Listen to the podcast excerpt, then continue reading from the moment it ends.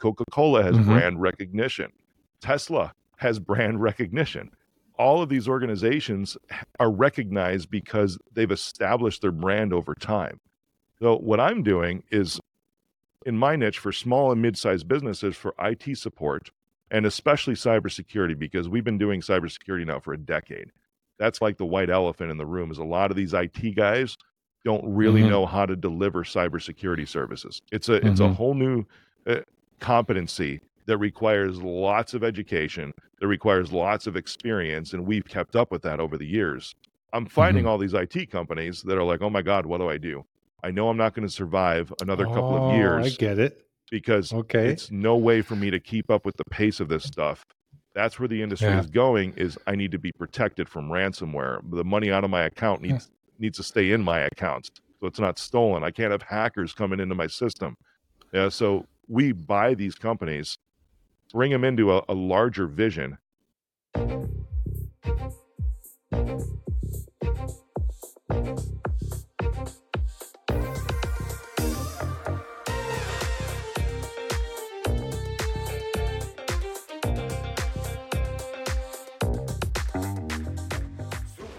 Welcome to Super Entrepreneurs Podcast. I'm your host, Shahid Durrani. Today we have with us Rick Jordan. Rick is a powerful CEO. His ascent to success was forged by his mistakes that taught him hard learned life lessons, using them as stepping stones to acquire essential skills. Host of All In with Rick Jordan badass keynote speaker, and an influential presence. Welcome to our show, Rick. What's shaking? It's good to be here, my man. Oh, it's great. I love the bio. it's quite powerful. I've got a good team of writers, man. It's it's cool because when they showed it to me, the bio, it was like, I guess yeah. that every bit of it's true. so, I guess the attention too. It, it's yep. intriguing. Yeah, right so, on. It's a one hook. one thing I yeah, one thing I saw that you built your own computer at age 10. That's correct. Man, that is so correct. I, it's funny because I just in our Slack channel at my company, Reach Out Technology, yeah. I just sent yeah. in the random channel today an ad from Radio Shack back in 1989, which I would have been 10 in 1989. I'm like, I learned how to do things on this exact computer. Uh, I didn't see any wow. responses, but yeah, that was it. I had a a family friend that came over was like, "Here, I'm going to show you how to put this together." Like, All right. How do you find that experience that helps you shape your future, your path from that point on? Man, it's interesting because going through all that, and then I was also the first Geek Squad agent in Chicago after Best Buy acquired Geek Squad. So there's a lot of firsts that existed in my life, and because of uh-huh. that, a lot of family members would always ask, "Hey, Rick knows computers; he can help us." Yeah, that's cool. I can. But the tech side, even though I've done all these crazy technical things like Merrill Lynch, I, I deployed 15,000 servers and 120,000 computers in 1999 when I was just 20 years old. Uh, it was tech was always just something I was good at, but it, it wasn't it wasn't so much the tech. It was just I was good at problem solving and strategy. Is the, the mm-hmm. tech is exciting, but at the same time, the tech is just a means to an end. So when that started yeah. way back when, it's like, cool, I learned this. But as soon as I learned that, you know, how to build a computer, what's next? That's great. I did that. Cool. I don't feel like doing that every single minute of every day that I have in my life. What's more meaningful than this? What can this actually do for me? Very good. Speaking of Radio Shack, you had a $1 cell phone upselling technique that earned you a lot of commission. Can you talk about that and how did that translate into high commissions? Yeah, you've done your research about me, man. Yeah. That's the cool part because that mm. this is what I'm talking about. I, I got involved in sales in Radio Shack when I was yeah. young. At the time, I ended up becoming the youngest store manager at Radio Shack that had existed in the history of the company. They promoted me when I was just 18 to manage my own store. You know, so I had employees. I learned how nice. to read P&Ls, profit and loss statements when I was wow. 18 because that's what I was bonused off of when I was a manager of a Radio Shack was the profitability of the store. You know, so 18, uh-huh. I, I remember going through two hours and just asking somebody else, can you walk through this with me? What's what's this category? What's cost of goods sold? What does that exactly mean? What's what are these expenses? What's SG&A? What does that mean? And so they'd step through with me and I learned all these things. But prior to that, dude, sales is it's the great equalizer when it comes to filling your pockets with cash. And I, I learned my technique with that one dollar. I think it was a penny cell phone, actually. It might have been a dollar. I don't okay. know, but it doesn't matter uh-huh. because everybody at Radio Shack, when I was an assistant manager, would walk up to the counter and whether they had batteries or they were buying a resistor or something because there were components that were sold at Radio Shack, whatever it is, it could have been like a five dollar item, and they'd walk up and I'd be like, "Hey, do you want a cell phone to go with that for a dollar?" Be like, "What?" what do you mean? So it, it would catch them off guard. And this was like before I even learned about marketing, right? Because we've all heard of the quote unquote irresistible offer. That was mm-hmm. the irresistible offer. You, know, want a cell phone for a dollar to go with your batteries, you know? and it, it didn't yeah. matter what they were buying. That was the funny thing. But dude, that, this even goes back to McDonald's when I worked there because it's the, it's yeah. the concept of the upsell. If somebody yeah. bought just a, a, burger or somebody bought just a, a Coke, it'd be like, hey, do you want fries with that? You know, it, it was always yeah. some kind of add-on, some kind of mm. order bump, as we would call it in the digital funnel yeah. days today. yeah. I would ask after this, and that that's one mm. of the mm-hmm. most important lessons in sales. But this, when I was just 17 years old, because I was an, I was an assistant manager at 17, during the Christmas season, I sold 300 cell phones during the the November and December months. I was the top salesperson in the country for cell phones. And I think it was Cellular One was the company we were selling back then. This was before Sprint, all of that, when there was just Ameritech and Cell One, just the big two that existed in the country. And 300 cell phones, I would get a $100 spiff or commission for every single phone that I sold. So do the math. Amazing. That's $30,000. So here's a 17 year old that pocketed 30 grand in just about 45 days. It's like life changing money or really mindset changing money that early yeah. in life just from doing one simple thing. And that shifted your mindset going forward with that such an impact on your pockets. It gave you this fearless attitude towards entrepreneurship, right? What, what was the mindset behind that gain? Oh, that was totally it. Let's shoot, anything's attainable. And even at yeah. 17, it's I remember buying a this was when Pontiac was still around, right? A, a, Pontiac Grand Am GT. I don't know if you remember those, but they were some badass cars, right? Mm-hmm. They, they had the V6 in them. They had the the Ram scoop up front to suck in extra air. I've always been a car guy mm-hmm. since I was that young too. Yeah. But at 17, making 30k a month, I could afford a new car, clearly, right? So I'm like, I want that. Yeah. But it was so funny and humorous because at 17 years old, you still can't get a loan yourself or actually to, to yeah. walk in there and even sign the contract to acquire a vehicle, sign the title, whatever mm-hmm. it is. So at 17, my mom walked in with me and co-signed on the loan just because I wasn't even old enough to buy this thing. Yeah. I had the cash that was there, but you but know you what? Cash it. is still king, right? And I learned mm. even early on that it's like as long I've never looked at cash as like hoarding and saving it to spend that way. I learned even way back when that it's wait a second, if I'm making a certain amount, that means I can have expenses of a certain amount. And it's not necessarily cash that covers those expenses, it's cash flow. So, how do mm. I continue to make that income every single month so that I can have the lifestyle that I want and continue to build my life the way that I desire? So, what steps did you take to to make that happen? Dude, it was I started consuming all kinds of content even early on. At that point, it was books, mm. it was magazines. I remember when I would fly somewhere, I used to do this. This was before, it was right around the time when the internet was really launching, right? In like 1997, 1998. So there wasn't mm-hmm. digital publications at that time. But if I would go mm-hmm. on a mm-hmm. plane, whether it was personal or business, I would always buy an entrepreneur magazine because there wasn't a Wi Fi on the planes either. I wouldn't bring no. necessarily a book or a novel with me, but I would always get the latest content that existed at that point in time for business, just to give hmm. me these ideas. It's always been my mind, and I, this is nothing against people who like dive into huge novels, right? I, I still yeah. listen to audiobooks when I work out today, but I don't pick up a book like a full nonfiction mm-hmm. book. If it's Grant Cardone's 10x or David Meltzer's Connected to Goodness, I'll listen to them and I'll go through the whole book. But yeah. my brain has always worked in like bite-sized chunks And I think this could be true of every entrepreneur because I don't think, I think it's counterintuitive to read an entire book and then apply your knowledge. I think it's counterintuitive to go to a seminar or a conference and wait through the whole thing and then go back and redigest it and read your notes and learn everything before you take action.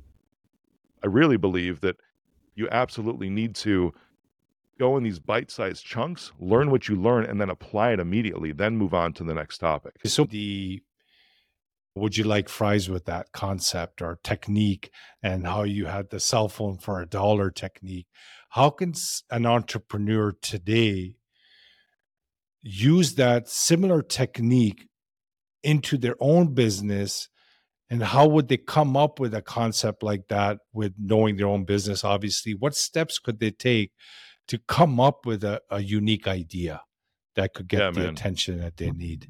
There's a well, first you have to put yourself in an environment where you can actually come up with these things. Because I don't think that there's at least right now, I don't think that there's like super original ideas that exist.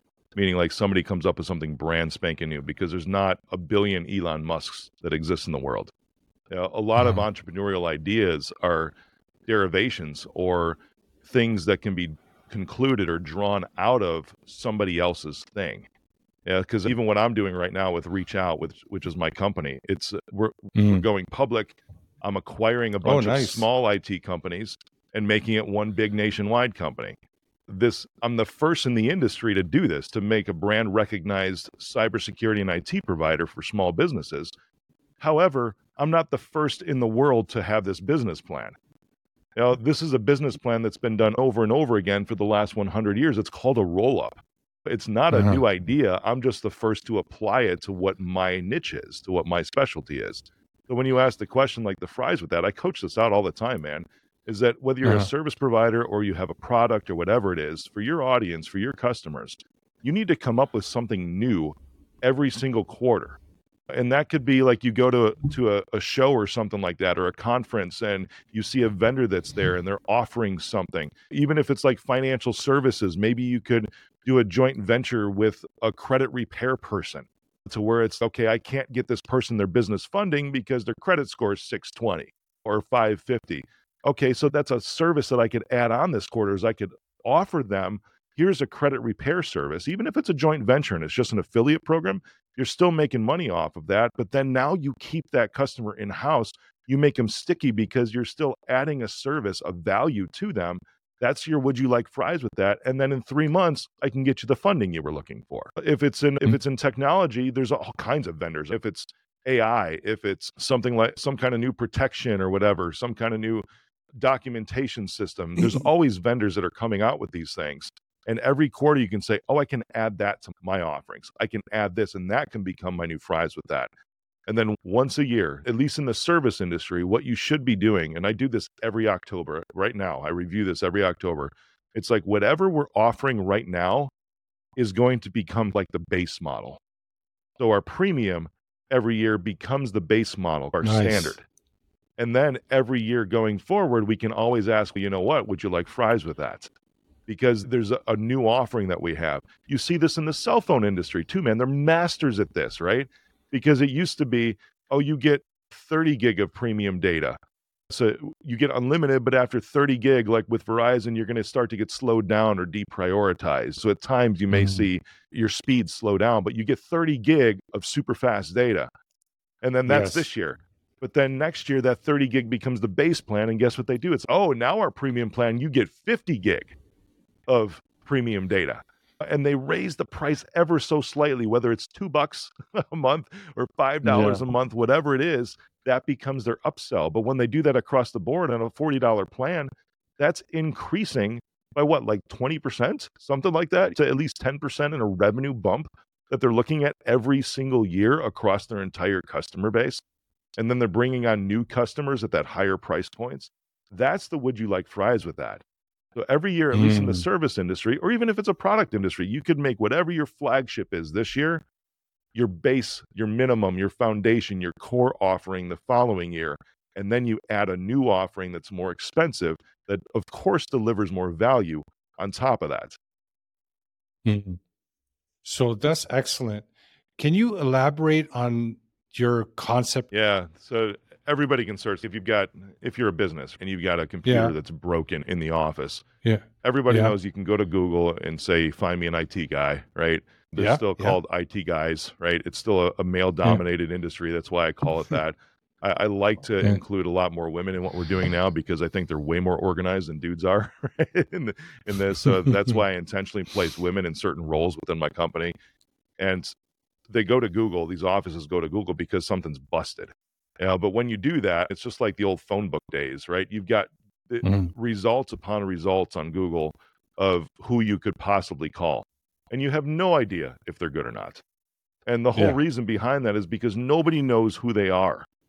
Uh, and th- that's what branding is supposed to do, not marketing, but branding is supposed to give recognition so that people understand that household name. Everybody knows, as I said, Verizon. Verizon has brand recognition. Coca Cola has Mhm. brand recognition. Tesla has brand recognition. All of these organizations are recognized because they've established their brand over time. So, what I'm doing is in my niche for small and mid sized businesses for IT support and especially cybersecurity, because we've been doing cybersecurity now for a decade. That's like the white elephant in the room is a lot of these IT guys don't really Mhm. know how to deliver cybersecurity services. It's a it's a Mhm. whole new uh, competency that requires lots of education, that requires lots of experience, and we've kept up with that over the years. I'm finding Mhm. all these IT companies that are like, "Oh my God, what do I do? I know I'm not going to survive another couple Oh, of years I get it. because Okay. it's no way for me to keep up with the pace of this stuff.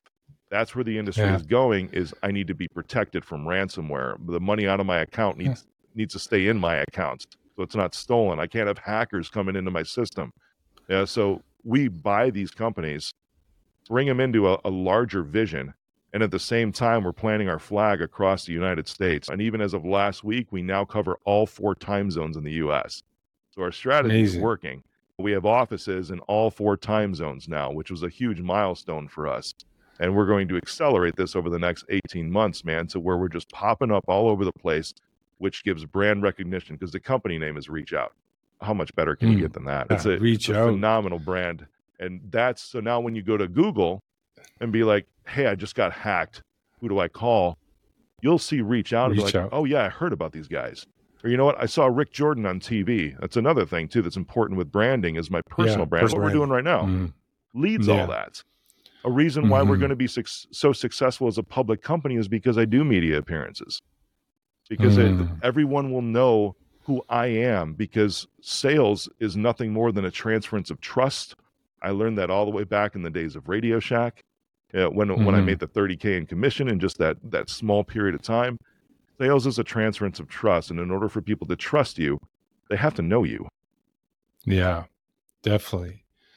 People want to do business with people. They Yeah. want to connect with people. They want to see a face. They want to hear a voice. Even if they never did business and they see you, they hear you, they will want to check out the business. And if it's needed, they would support that business because they heard you somewhere, because that's it. opening up that veil. You're actually coming out in the public and and befriending people virtually. Yep. Right on. Yeah, that's an awesome idea. It's similar to the technique. The would you like fries with it? You got it.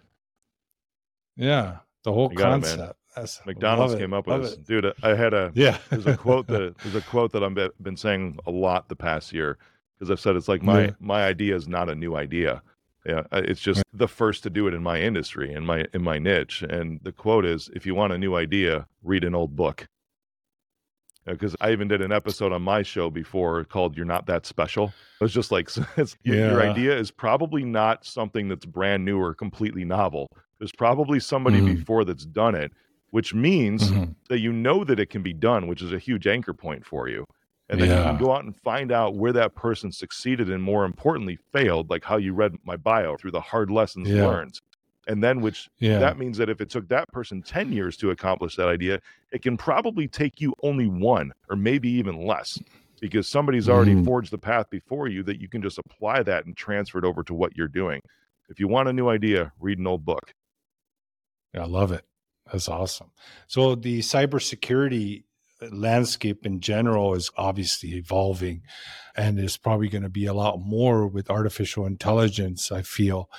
What should entrepreneurs be looking out for or being careful about yeah there's a, there's a lot with that man. If we're talking strictly cybersecurity it, it blows my yeah. mind because uh, doing the acquisitions that i do we use some debt to acquire these which means we get business funding it, it still kills yeah. me because there's all these smaller lenders that exist out there, not banks, not big banks, mm-hmm. but the smaller lenders that'll put together. It's a little more expensive money, but it's meant to be paid off quickly. There's even acquisition funding, and with the nature of interest rates these days, it's mm-hmm. a little higher. But the way they do these things, it's revenue based funding, which is a good model because it allows the revenue of the acquisition to actually pay for itself. It's a little secret. So you mm-hmm. use the profits of the company you're buying to actually pay mm-hmm. for the sale, to, to pay mm-hmm. for that purchase that you're making. So it's almost like it's no money out of your pocket. And you can build a bigger company that way by using the revenues generated by that acquisition. It's revenue based mm-hmm. funding. But a lot of the people that are in this business, they ask for bank statements, for tax returns, normal stuff for a lender, but they just want you yeah. to send it over email. You know, which blows my mind. So being a cybersecurity yes. company, it's yeah, it, yeah, right on. A financial company wants you to just send basic financial yeah. bank statements, right? Confidential stuff. email. Right on. Anybody, yeah. if they have your routing number Crazy. and your account number, can just yeah. suck some cash right out of your accounts. Uh, so that's no, I have a secure portal for this. I will add you to it. There's going to be a code that's sent to your cell phone in order for you to access it. Uh, so we have the controls in place, but we're a cybersecurity company. So people that are asking for that info, because things like that, and that's all over, man. That's all over. It doesn't. It's not just even in the financial industry. That's a good point. So much stuff floats around out there. And yeah. sorry to burst. A, go ahead. Yeah. Go ahead. Go ahead. Uh, to burst the bubble of like everybody, it's like you've heard of the dark web, and yeah, here's the real truth about this: is yours, mine, almost everybody that's listening probably already has their social security number out there on the dark web already. It's probably been sold about a hundred times. If you look at all the breaches over the last years, like with Marriott a few years ago, T Mobile was another big one. Equifax was huge that affected something like two thirds of, um, of all Americans because Equifax is the credit reporting company. Social security numbers leaked out all over the place. Yeah, so when I see these breaches that happen with these big companies, and then they offer the credit monitoring as a, as reconciliation for it, it's my stuff's already out there. Your stuff is already out there. So the best thing you can do is just understand that your private information has probably already been sold on the dark web several times already. And to protect yourself, the simplest thing you can do is freeze your credit reports. That way, you're the only one that can access your credit when you need to if you're applying for a loan or getting a car or doing i don't know getting cable these days or a new cell phone they check your mm-hmm. credit you've yeah. got to you've got to make sure that you protect yourself in these very basic ways it's pretty simple to do you just have to do it. I think Equifax and other companies, you can contact them and just have to sign up, and then they give it's you. It's easy, dude. It's an app on your yeah. iPhone. You can just tap it. Yeah. So if you go in, I got yeah. a new BMW a couple weeks ago, and it was like, you need to run my credit, no problem. Tap it, unfrozen. Yeah. And run it, tap, refrozen. Frozen. Yeah, good. It's funny that you're mentioning that because it was so normal in the last five years that someone will say to me, hey, send me your credit card information, the email.